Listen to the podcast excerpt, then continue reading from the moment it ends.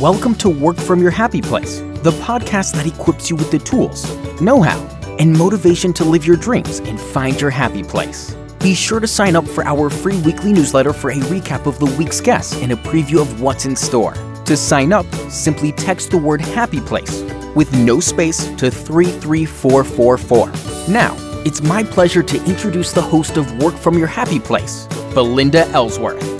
Hello, everyone, and welcome to Work From Your Happy Place. It's Belinda here, your host, and I am so excited about our show today. I have actor and musician DC Glenn with me from the tag team. You might know him from Whoomp, There It Is. Spanning the spectrum from TV and radio ad programs, films, and sporting events, Tag Team's music has risen to be the defining 90s hip hop melodic voice. The big hit Whoomp remains highly relevant, and those ranging in age from 8 to 108 continue to groove and boogie down to the exceptional tune. With 90s hip hop more recognizable than ever, venues all over the world are energized to watch Tag Team live and in action. Social media has also supplied a new avenue for converting music enthusiasts into Whoomp fans. DC Glenn and Steve thrive on hooking up with brand new fans who have discovered them via viral Facebook posts and appreciate seeing their blissful faces when they listen to the song performed live. Recently featured in the fun auto insurance commercial for Geico, the 90s classic real school hip hop duo tag team is back on top. It's my pleasure to welcome DC Glenn to our show today. Hey, how's everybody doing? Well, we're all doing great. Thanks so much for being here. Hey, happy to be here. Happy to be here. Yeah, so let's just uh, let's fill in some of the gaps of this bio and tell us a little bit more about your journey for anyone that might not know who you are and let, we can talk about the early days of when the song first became a hit and then we're going to chat a little bit about sort of this resurgence you guys are having. Oh my gosh, that bio kills me. I'm just like, that is not what it is. Oh my gosh. No, okay, so for me, right? Yep. The word resurgence, back on top, back in the limelight, all those terms just make me want to throw up because that's not even hardly the case. Okay. You know, this is this is a narrative and a story of perseverance, steadfastness, right? Turning mm-hmm. lemons into lemonade and never quitting, never giving up, and always playing offense, right? Absolutely. So, yeah, and and I understand how people can think that, you know, we had a hit record back in the day and then we were just laying around and then Geico came, right? But that's hardly the case. And so much more than that. And I've done so many things in my life and I've always been hustling, right? Yeah. And, and, you know, I've learned tactics and I've learned lessons and I've come up with ways to just always be successful. And, you know, even if you're not, you know, if you, you got you had a hit record and don't have a hit record, I'm still working, I'm still performing, I'm still finding new avenues, still reinventing myself, still trying to reach that pinnacle that I want to reach, right? Yeah. And is it, you know the reason I'm not I'm like that is because I've never been a star, never wanted to be a star, don't like fame, but I do love the journey and I do love working on the craft, right? And that's yep. what life is full of.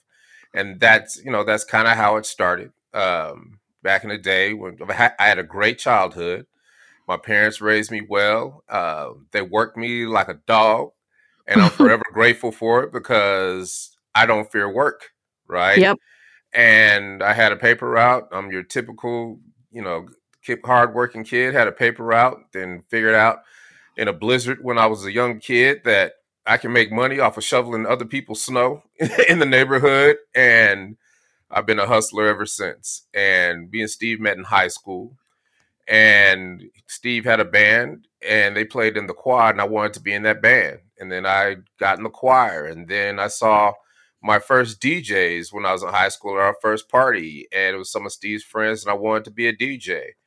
And all those things I nurtured along the way. Went to college at Sac State University, and pretty much DJed every uh, fraternity party out there, and just got better at my craft, got better at making songs, and just never quit.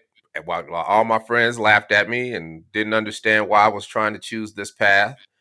And it seemed real far fetched to people that I chose music and wanted to be a rapper and wanted to be a rap star and a rock star, but that's what I wanted. And, you know, I moved to Atlanta because Steve was down here for uh, going to the Art Institute and started DJing in the clubs because I was a good DJ. And I didn't realize how good I was till I moved here. And since day one, I've been making tons of money DJing, and that career lasted me 30 years.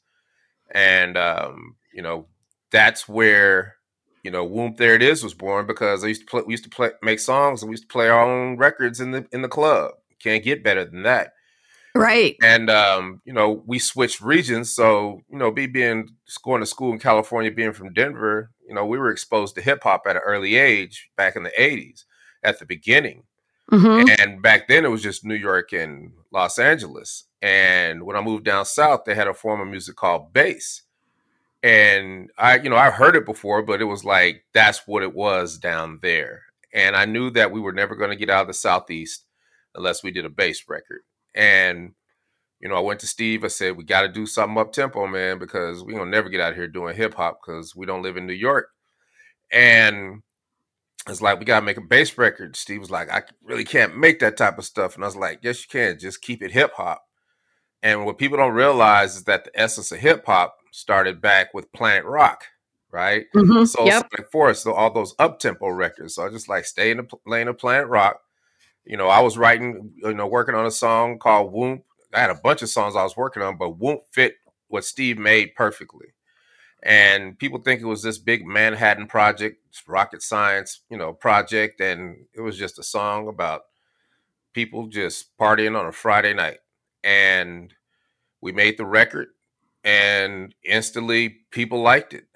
And you know, my hubris was out of control back then. I thought, hey, I, every time I make a record, this is going to be a hit record, right? So yeah. I didn't play it for a while. This was in the summer of '92 and then I started playing again in the fall, meaning in the winter. And a record company rep was in the house, you know, of the club I was working at. And he was like, Man, give me that record. What is that record? And I was like, That's my record, man. And he was a friend of mine. He worked for Columbia Records, Alan Cole. And he's like, Man, if you don't give me that record so I can send it to New York, send it to New York. And I was like, Ooh, this could work for all the labels. And then now I got all the labels talking to me, but they don't know what to do with bass music because that's what they perceive it as. Mm-hmm. So they're giving me the runaround, and I almost gave up.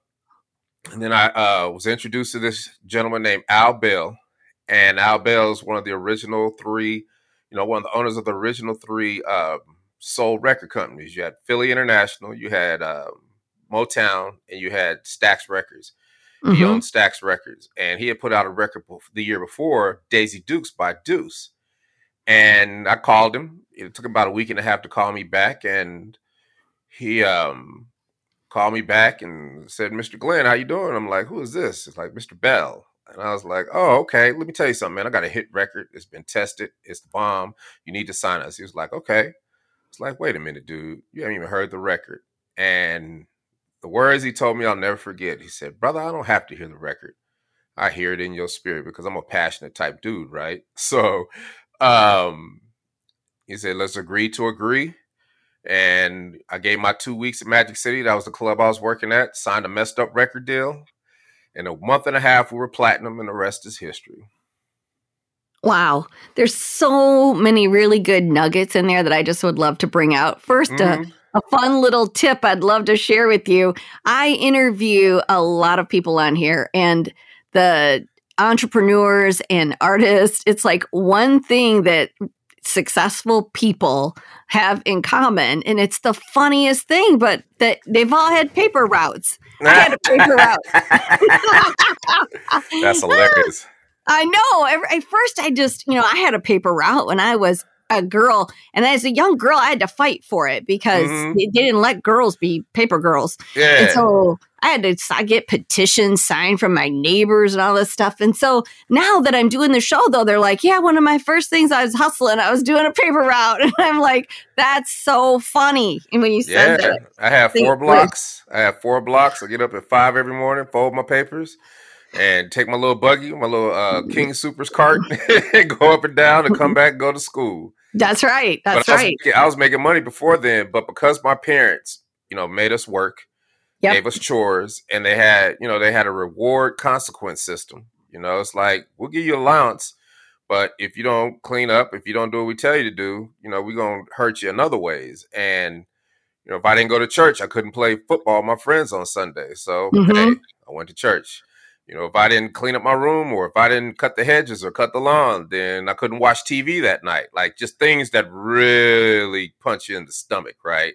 As Yep. a kid. And I never I've never feared work. I've always had a job. Never, you know, I in my teens I worked um, at an ice cream shop. I worked um, for uh, the university. I was I used to uh, push around AV equipment, you know, televisions and projectors and whatnot. And then I started working in restaurants in high school. I worked at Mile High Stadium in Denver selling Pepsi and beer and hot dogs and got to watch the Bronco games for free and then went to college and was working and DJing in the clubs there. So I've always worked, I've always hustled, and I've always had five, six hustles in the hole Yeah. because you can't just have one hustle. You have to be you have to be really ambidextrous when it comes to hustling. And a lot of people say they hustle, but hustling is a, is is a, is an art form because people are always going to discourage you from doing you know from from doing that. Like you're doing too much. Yeah. To to concentrate on one thing. This you know it just was like mm, no I don't right because I'm making money and you know for me you know, like I said, we had a good run. And maybe four years after Whoomp, the record company went bankrupt. And another record company bought it and took the publishing when they shouldn't. And then that's when a big battle ensued. And I had tried, you know, we have been getting money, but we weren't getting what we were supposed to. So I, you know, tried to remedy these things legally and Mhm. realized that record companies got long money and I got short money, right? Yep. and you know that was a hard pill to swallow so i had to go back to work and i knew i could have i could have took the tact of okay you know my career is over i could have looked at the glass half empty instead of half full but i looked at the glass half full and i i basically became a paralegal i said i know i'm going to have my day in court make sure you organize all this. Make sure you get all this discovery. Make sure you stay up on top of this case. Make sure you or you know have every single document because you will have your day in court. But in the meantime you're making a bunch of money djing. You're still doing shows. You're still dc the brain supreme a tag team. Let's hustle. And you know i i started I, you know just correcting things right? I got into this big self-help deal right? And hmm Robert T. Kiyosaki and you know uh, Anthony Robbins and just everybody, just book after book, audio book after audio book, and you know I vowed that I would never make some of the mistakes that I had made, and one was finance. So I became a licensed commodity broker, right? And you know I wanted to have a hedge fund, and you know I just I I went for it, and as I'm doing these things, I'm developing tactics that help me get through obstacles, right? hmm And the main one, you know, one was, um, you know, with the whenever I go for a certification or anything, right? Usually can take the test three times. So the first time, first thing I do is just go take the test and, and fail it, just so I can see what's on the test. I'll study, you know what I mean, but I'll fail the test just so I can see what's on the test. Then I know what's on the test. Now I know how to study for it, right? Yep. These tactics are learn called learn how to learn, right? That's how I see it. Because if I'm paying for it, then I can do what I want to do. And um, second time, I failed it, but only by a little bit. Third time, I passed, and I'm a licensed commodities broker. I'm like, I want to own a hedge fund. So I was like, I don't know nothing about it. I don't know nothing about a hedge fund. How can I learn about a hedge fund? So I start calling hedge fund managers, and I start telling them who. Now that's when I use my fame and tell them who I am. And now I got meetings in New York, L.A., San Francisco, and Vegas with hedge fund managers, not knowing what a hedge fund is. So I fly to L.A. not LA. I fly to Vegas. I fly to Vegas and I'm in a boardroom with these people. And I'm like, why should I let you guys run my hedge fund? Because I know everybody, I know all the athletes, I know I knew all the athletes and everybody before. Boom, there it is. So I've got money that can be controlled. I can get investors. So why should I let you run my hedge fund? And then they just went into their whole spiel and they just start telling me, it's like we do this and we do that, and this company does that, and our returns are like this and this is that. And I'm like, just soaking it all in. And what they don't realize is while they're pitching me, they're teaching me. Right? Yep. And by the time I finished all those meetings, I knew exactly what a hedge fund was, and I realized it wasn't for me, right? And mm-hmm. um, it just it it opened my eyes to a, a whole nother form of hustling that just tactics after tactics after tactics to get where you need to be and do things the non-traditional way. And you know, I didn't become a you know licensed commodities broker. I mean, a, a hedge fund you know manager, but to year two thousand, I would listen to CNBC, didn't understand what they were saying. Two thousand two, I knew everything that they were saying. So I call that collateral sprinkles. You know, I drop a bomb, you have collateral dam- damage. Well, if you just work hard, and even if you don't succeed or it goes a different way, there's still good things that come of that and that's the collateral sprinkles is that I got a financial education and I vowed that I'd never be taken advantage of financially again.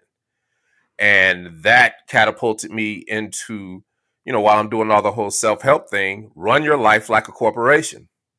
Right. So I said, yep. okay, you might, yeah, I mean, run your, if you want to be a business, you got to run your life like a corporation. So I started CLG Investments Inc. 2001, and I still have that company to this day right? Because I run my life like a corporation. I learned how to bookkeep. I learned how to do all the things that you need to run a business. And I did it for me.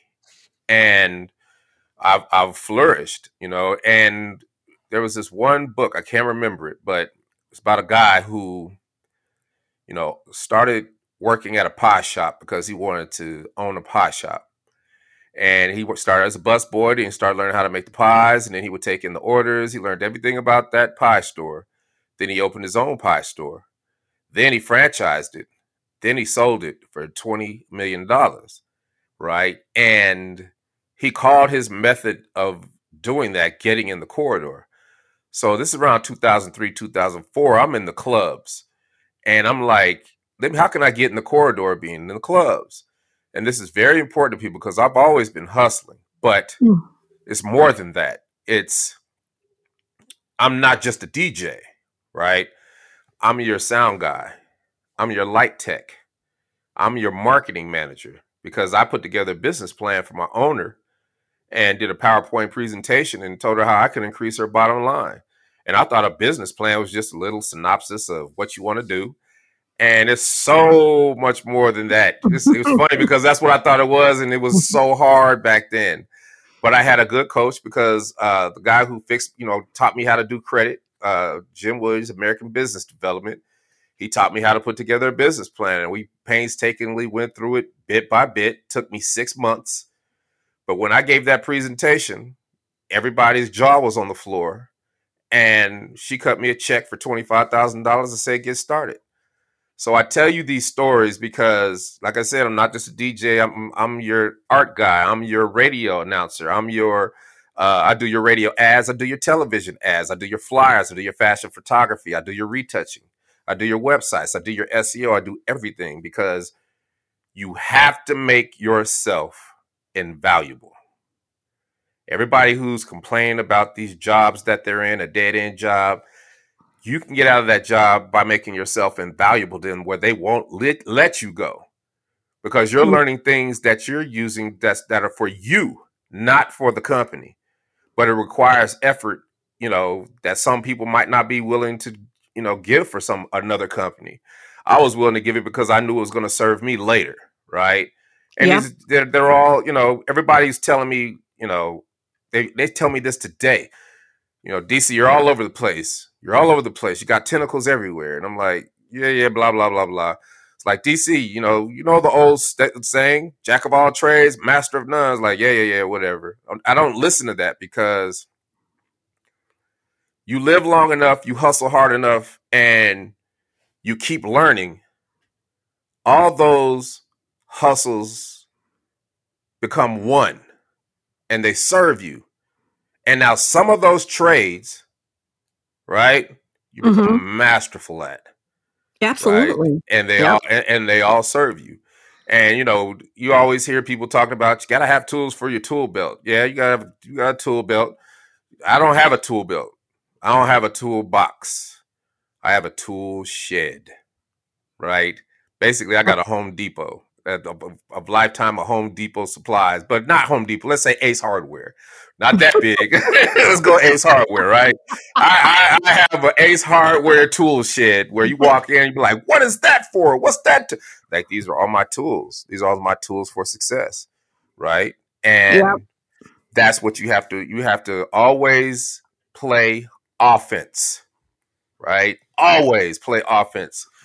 N- never worry about the problems. Never worry about any of those things, but we do. And it took a lot of years for me to figure that out. And, you know, around this time, I, you know, knew because I've always just wondered, man, when is it going to just die? When is Whoomp There It Is going to be over?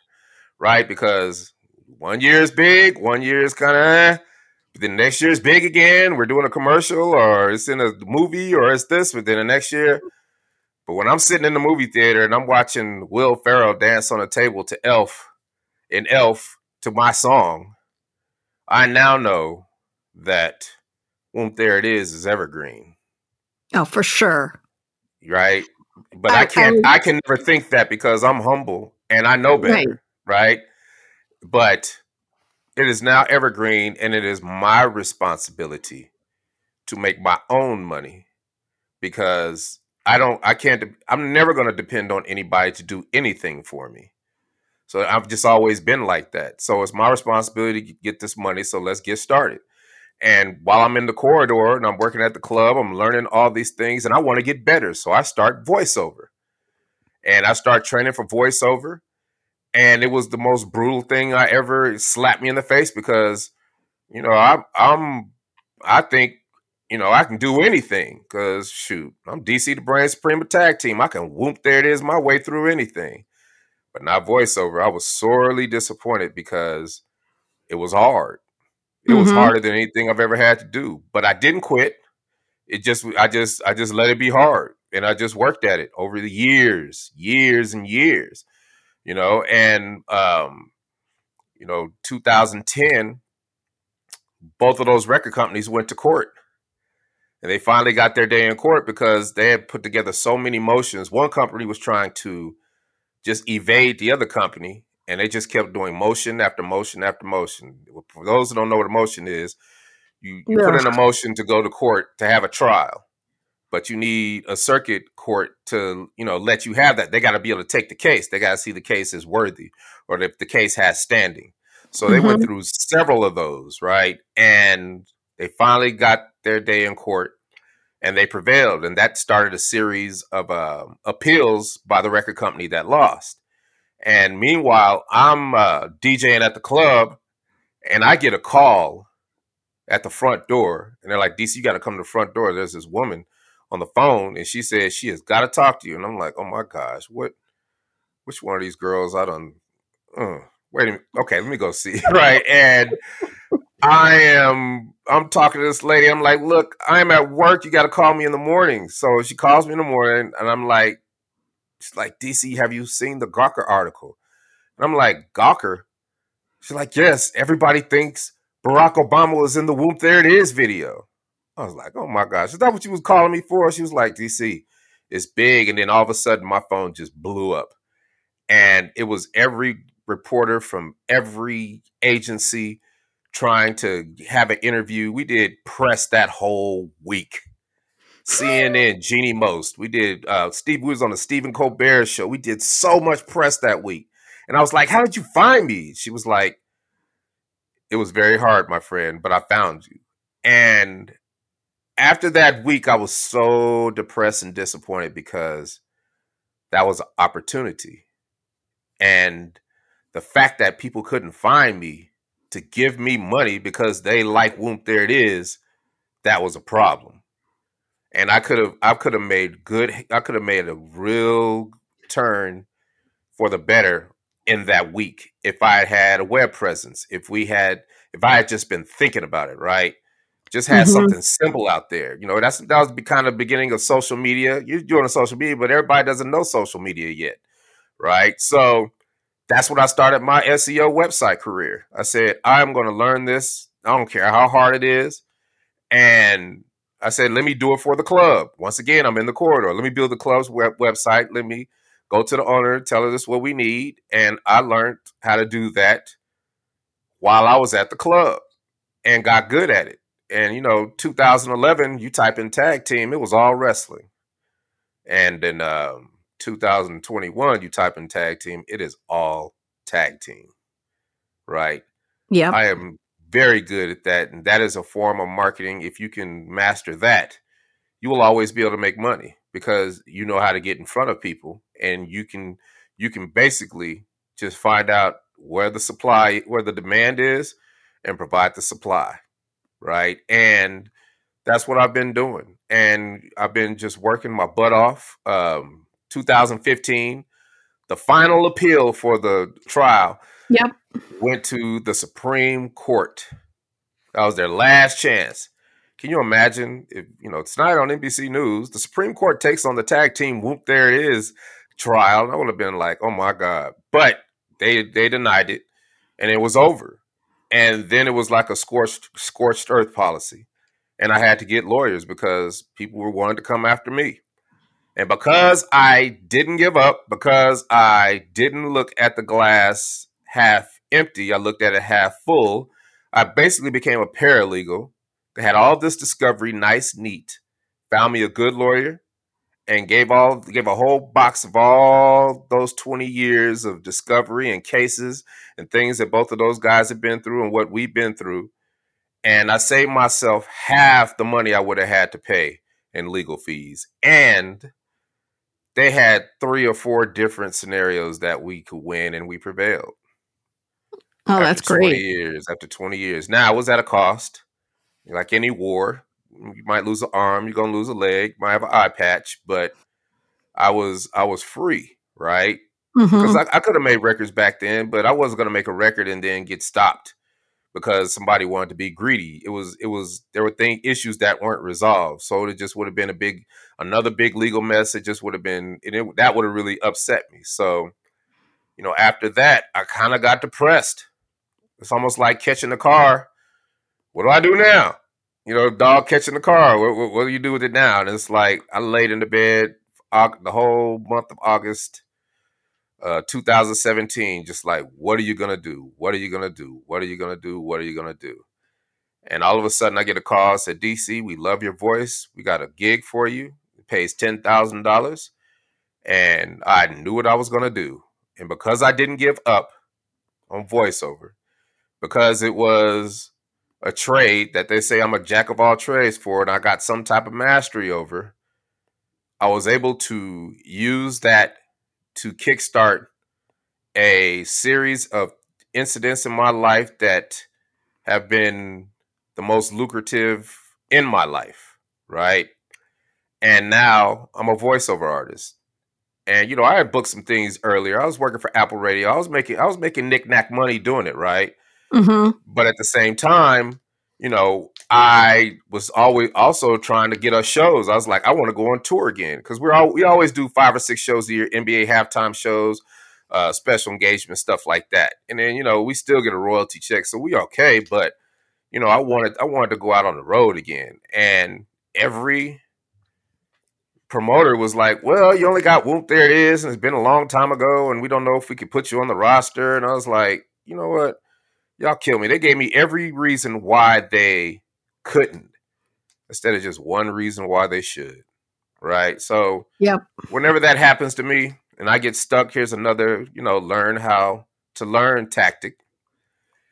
Whenever that happens to me, especially now, I join an organization, society, or association because they are filled with professionals who love their profession, and who have been doing it for 10, 20, 30, 40 years, and they are masterful at their thing.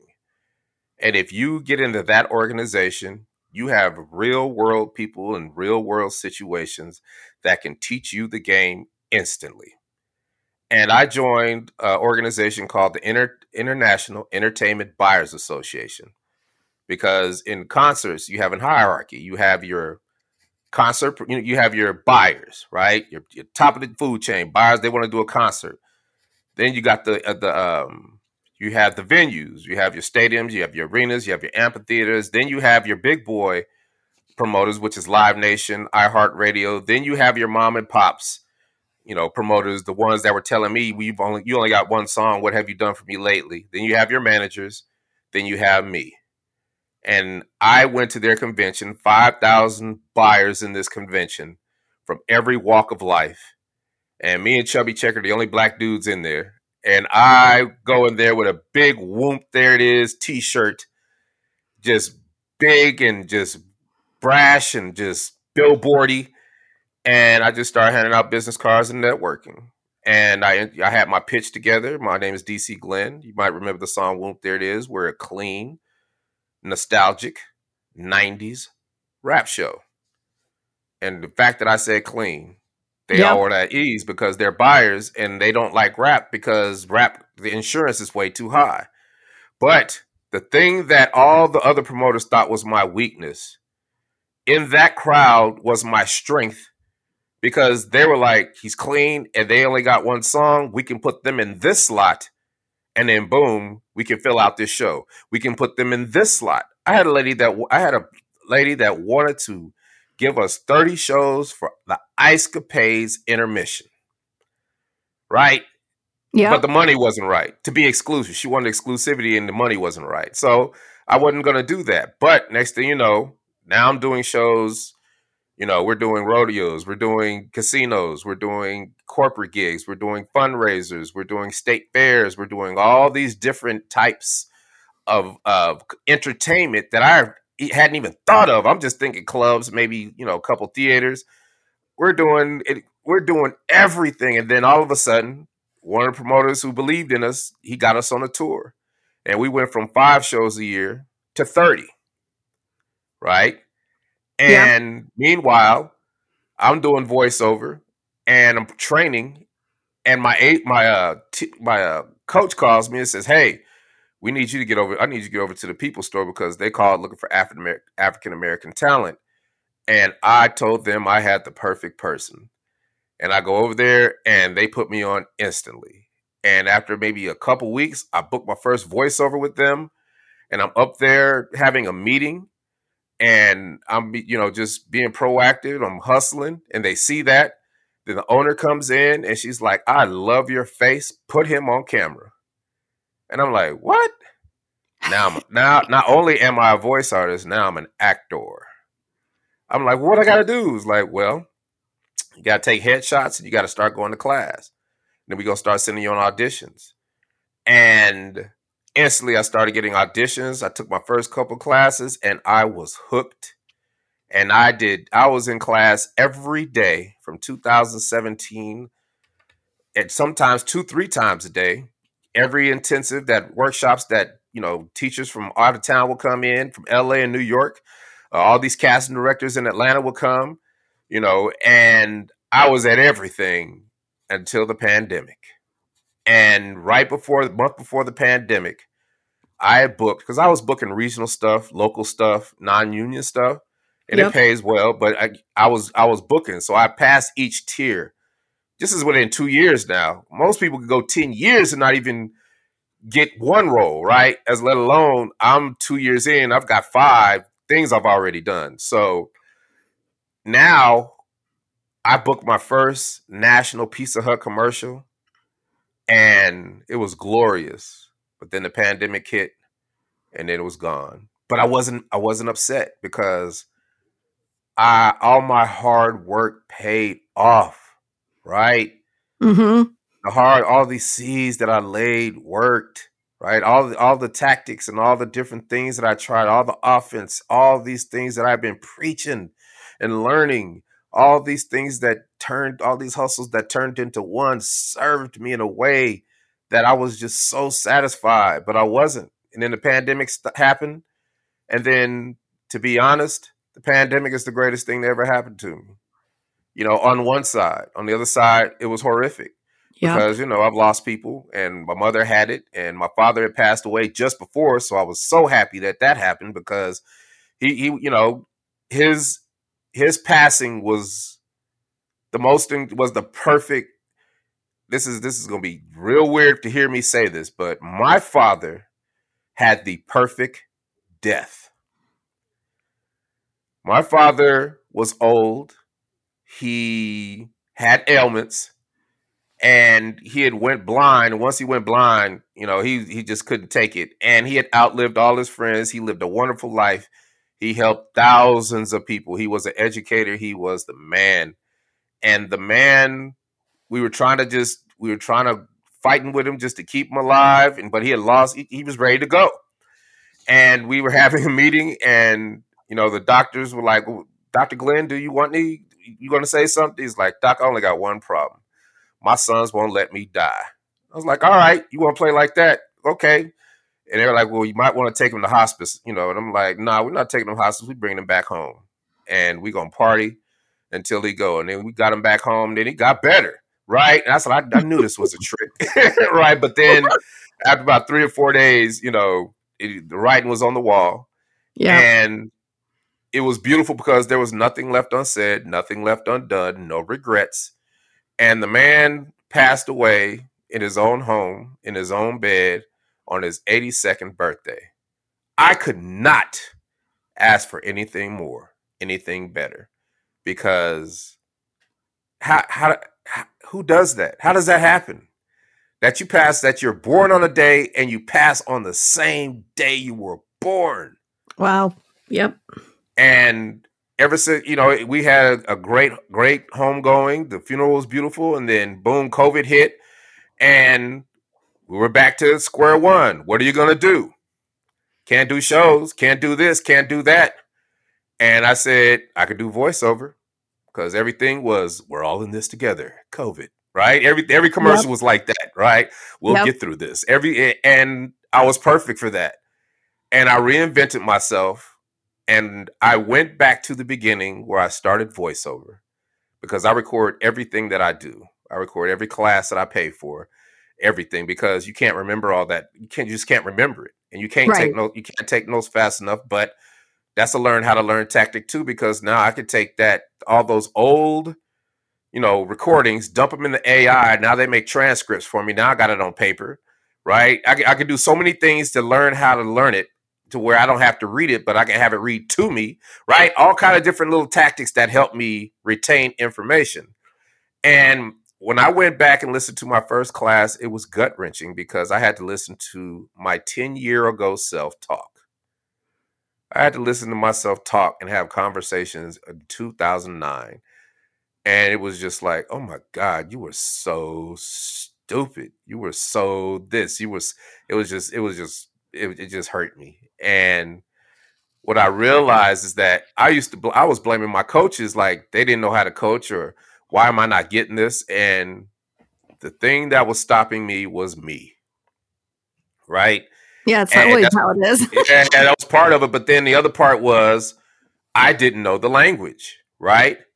Yep. But as I'm listening, it's also inspirational because I listened to my first voiceover script that I read and it was cringeworthy. But then it was inspirational because I was like, wait a minute. I understand what they're trying to tell me and how to do this voiceover. Let me do it over again. And I did it over again, and it was angelic because for the first time in my life, I had mastery over my voice. And it was just so incredible. And in the month of March 2020, where everybody thought we were going to turn into zombies and start eating each other, I reinvented myself and I went through 42 hour sessions, taking notes, retaining the information, and I started booking instantly. And in the month of April, I get a call from my LA acting coach, and she says, I've got a movie for you. I'm casting this movie and I want you in it. Now I'm in Nebraska in a cornfield shooting my first movie in the middle of a pandemic, right? And two months later, I get a call from a producer, DC. We really like what you're doing. We want you to come down to Georgia, South Georgia. So we got a part for you, Detective Thompson, in this new movie. All right, I'll be there. I got my hazmat suit. I'm coming in the middle of a pandemic. Shot my second movie. Then I booked a campaign for Publix for uh, voiceover. And then I booked a Tyler Perry House of Payne episode. And then here comes Geico. All in 2020. Wow. The culmination of everything I had been through comes to a head because I am who I am. I didn't give up. I played offense. I didn't, you know, I, I just didn't quit. And the thing that kills me is that people look at things when, you know, just everybody. That's why people are so easy to fall for, not fall for, but that's why people are so eager to want to believe and want to hope in the whole entrepreneurial spirit and think that they can do it because they think, you know, they they think that it's a quid pro quo. If I do this, this is going to happen. Right. And that's and it's like what are you thinking? You don't plant a seed in the soil, sit down in front of the seed, like, okay, seed, I need you to work for me. Let's go on to grow. Come on, seed, I need you to grow right now. Instantly, come on, seed. And it doesn't grow. Wait a minute, this seed don't work. I quit. How many people do we know that think like that? A lot.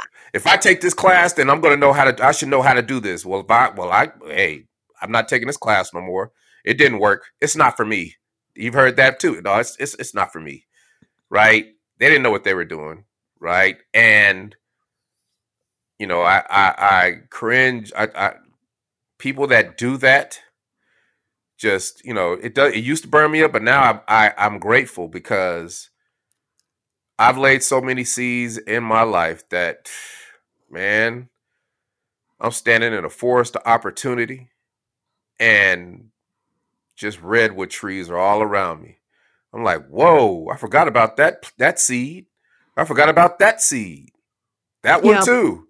Right. And you know, all these it's funny because everything goes back to not quitting. Like the, the, the story with the voiceover went back to the beginning and got it. Same thing with the with Geico. Geico calls my agent. My agent calls me and says, Hey, you you booked a Geico commercial. I'm like, no, I didn't. Don't play with me. Why are you playing my emotions in this pandemic? It's like, no, they, they they they booked you guys. They want they want tag team. I was like, oh, tag team. And because I started SEO, got good at it, struggled. It was brutal. Went through it, laid good breadcrumbs, got the site going, SEO'd it perfectly. Geico calls the number on the website, which is my tag team phone, I don't answer. But they go to my IMD, IMDb portal, look at all my credits on IMDb, and I have all my portals. You know, this is a lesson to everybody. Have all of your profiles filled out perfectly so people can find you. They called my agent, and my agent called me.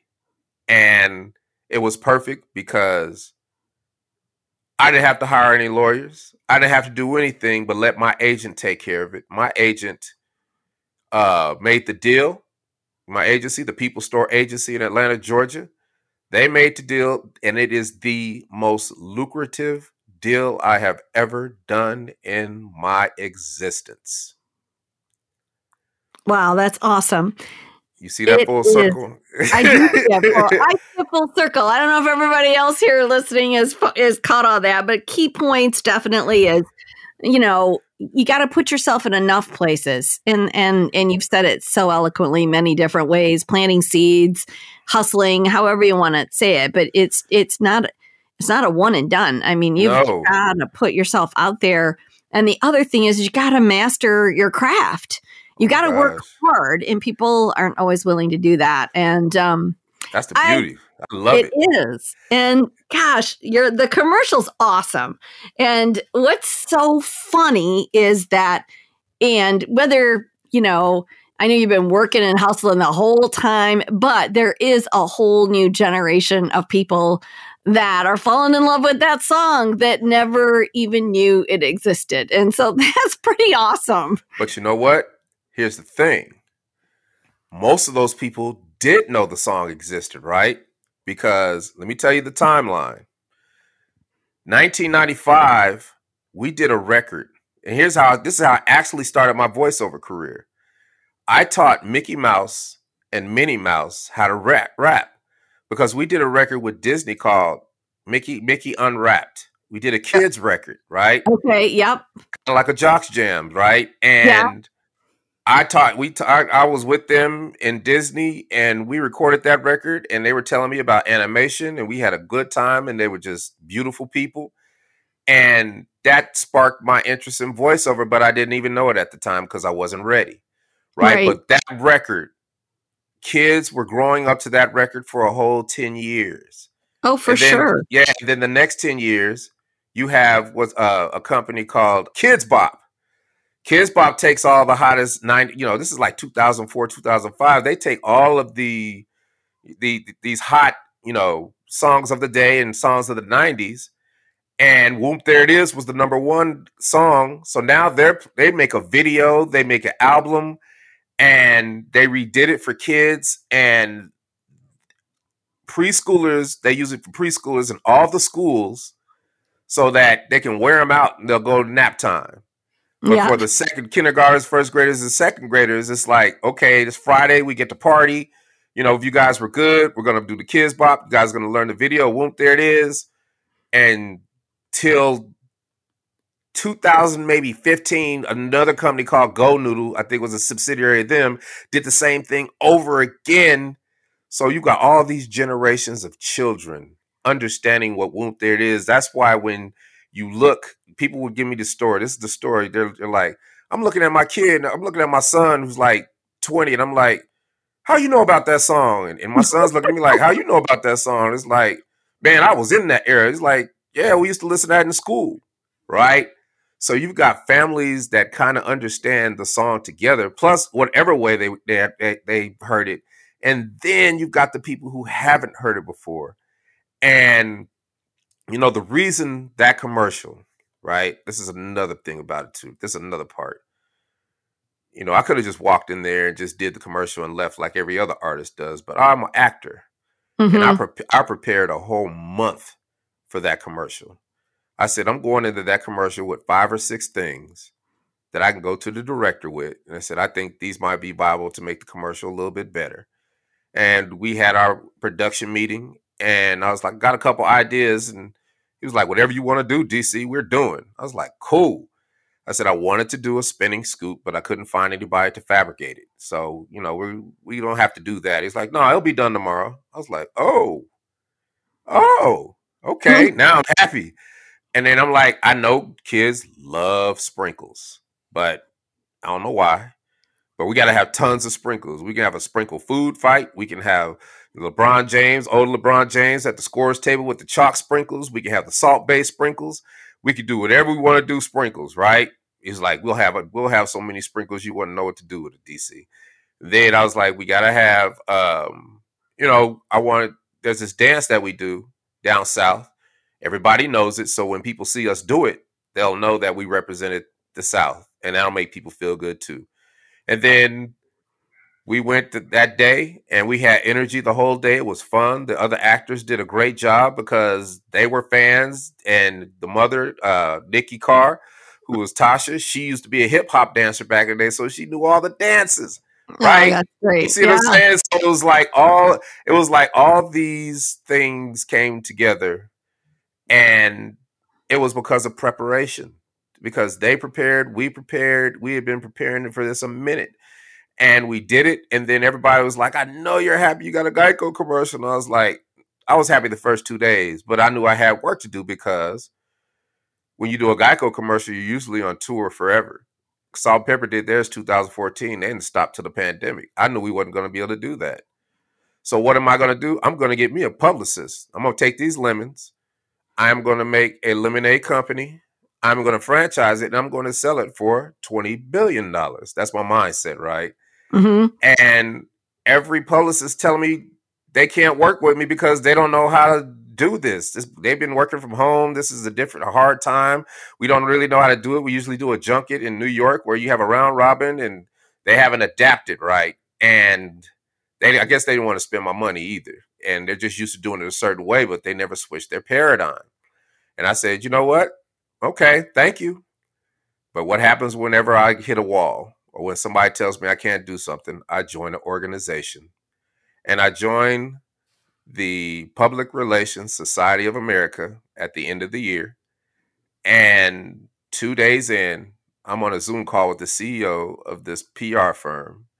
And we get to ask questions. And I ask a question, raise my hand, ask a question. Are press releases still relevant? Because I do my due diligence. I knew I was going to do press releases. I've done them before. And I wanted to do my own press. I said, I'm to be my own publisher. I ain't listening to nobody. And they were like, well, what's it for? And I'm like, well, I'm kind of featured in a Geico commercial called Scoop There It Is. And the chat just blew up. The Zoom chat was like, wait a minute, is that, is that, oh my God, it's him. I love that commercial. That's the greatest commercial ever. My kids love that. Everybody was con- in the comments were going crazy. And the moderator's eyes got big. I'm watching all this, and I'm like, she's like, okay, I'd like to welcome DC to the Georgia chapter of the PRSA. We're gonna talk about that Geico commercial afterwards, DC. I'm like, cool. But back to DC's question: Are press releases relevant? And the CEO lady was like, yes, DC, because the whole last year we've been in COVID. It's been doom and gloom. Every story's been about COVID everything. Everybody's fighting with each other. Everybody's mad. Everybody's just it's just been chaos. And here you guys come bringing joy to the world, throwing sprinkles, spinning mm. scoops, and dancing, and your smile, DC, your smile. And it's like it's just bring joy to the world. And not only our press release is relevant, but you're gonna have this is this this could be big. This is perfect time for it. And you want to go to this site for all the publicists. You want to go to this site for all the TV talk show bookings. You want to go to this site for all the podcasts. You want to go to this site for all the journalists. You want to make sure your pitches are like this. You want to do this, this, this, this. She gave me the entire game, the breadth of her knowledge, because I joined the organization because I didn't quit. And I've never looked back since then. And it has opened my life to things and possibilities I could not have ever imagined. And it is the reason you and I are sitting here talking right now. Oh, I have loved this entire conversation.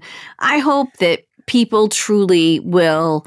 It's been a very entertaining conversation, but if people will take the time to go back, make some notes. I mean, joining organizations that are relevant to where you want to be. Get in the room with the people and find out the information that you want to find out.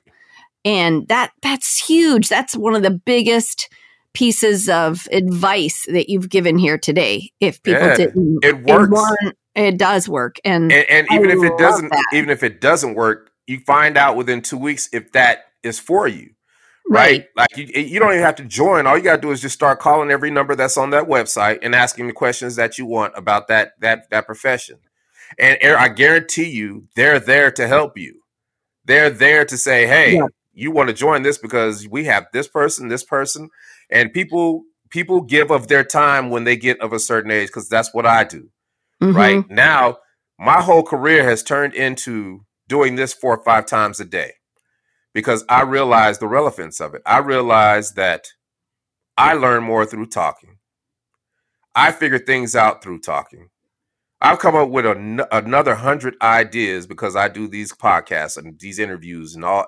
Any chance I get to talk to people, I take it because I'm figuring things out myself and I get to share what life has been like for me and what works for me can work for anybody because you know, now we you know, there are a lot of things that have happened during the pandemic that have changed the world.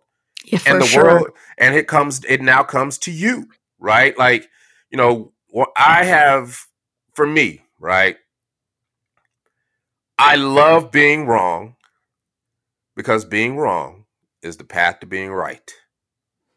And being wrong, say you're in an argument, you've been in an argument with a person before where They try. They just want to win the argument, so they start going down the rabbit hole of just dumb stuff. Right. And you realize it because you're an educated person. You understand. You know what? I'm gonna let them go down that rabbit hole because I'm I'm gonna you know I I can't argue with this anymore. You win right now. That kills your ego. That kills your pride. You're dying inside.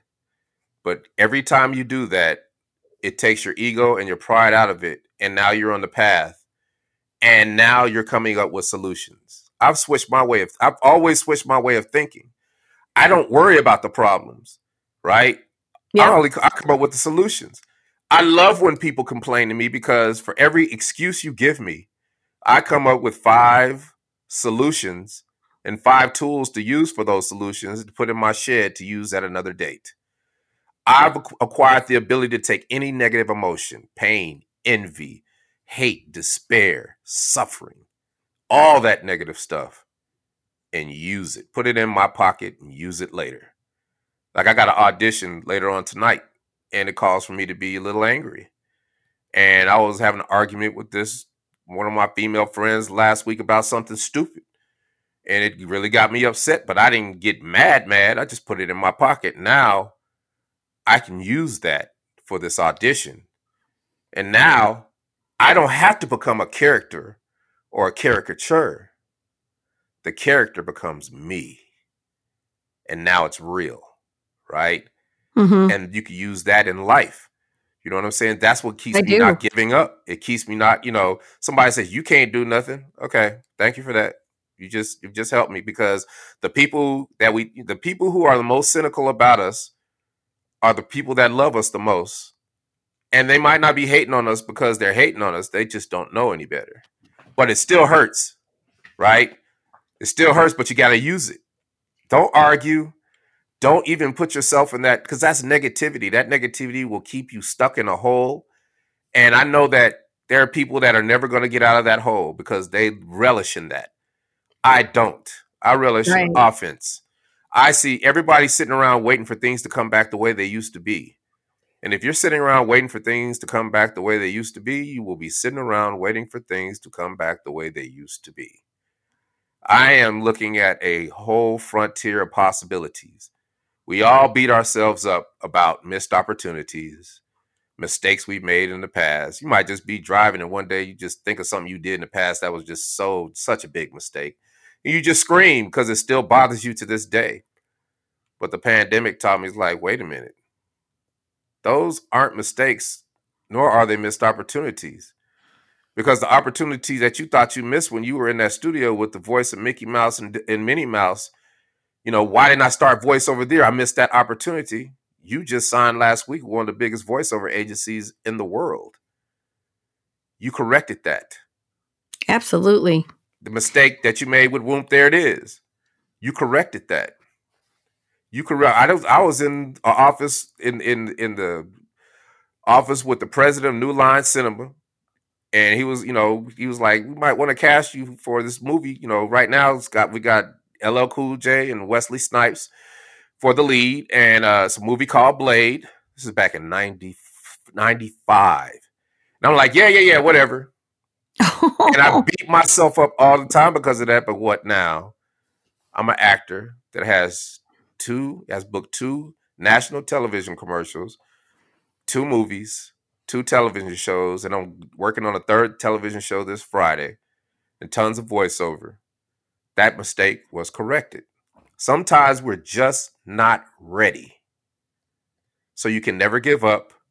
You can never beat yourself up about the past and take the opportunities to take people to, to to to turn people's problems, to turn your problems into solutions. I tell people, what's you know, they're telling me all their problems, like, well, what's the solution? Huh?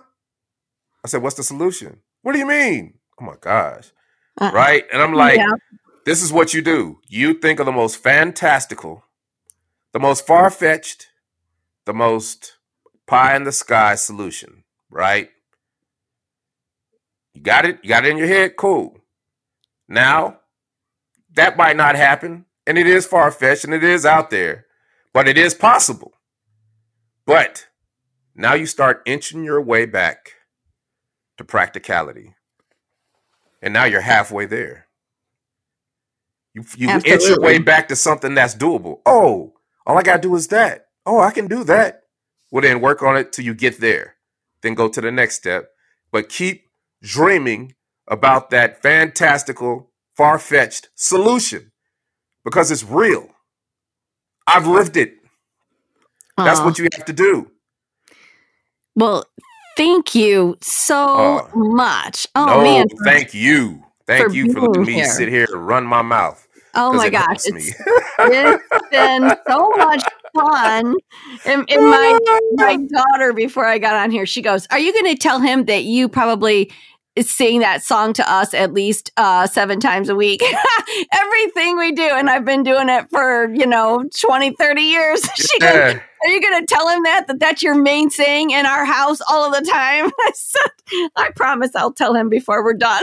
Yeah yeah yeah yeah no i mean you know and I, I, I love all that. You know I, I i know i've been blessed with the ability to touch the world. I accept that now, and that's my responsibility. And also, my responsibility is to talk to as many people as I can and tell them the things I wish somebody had told me oh, yeah. when I was a young man.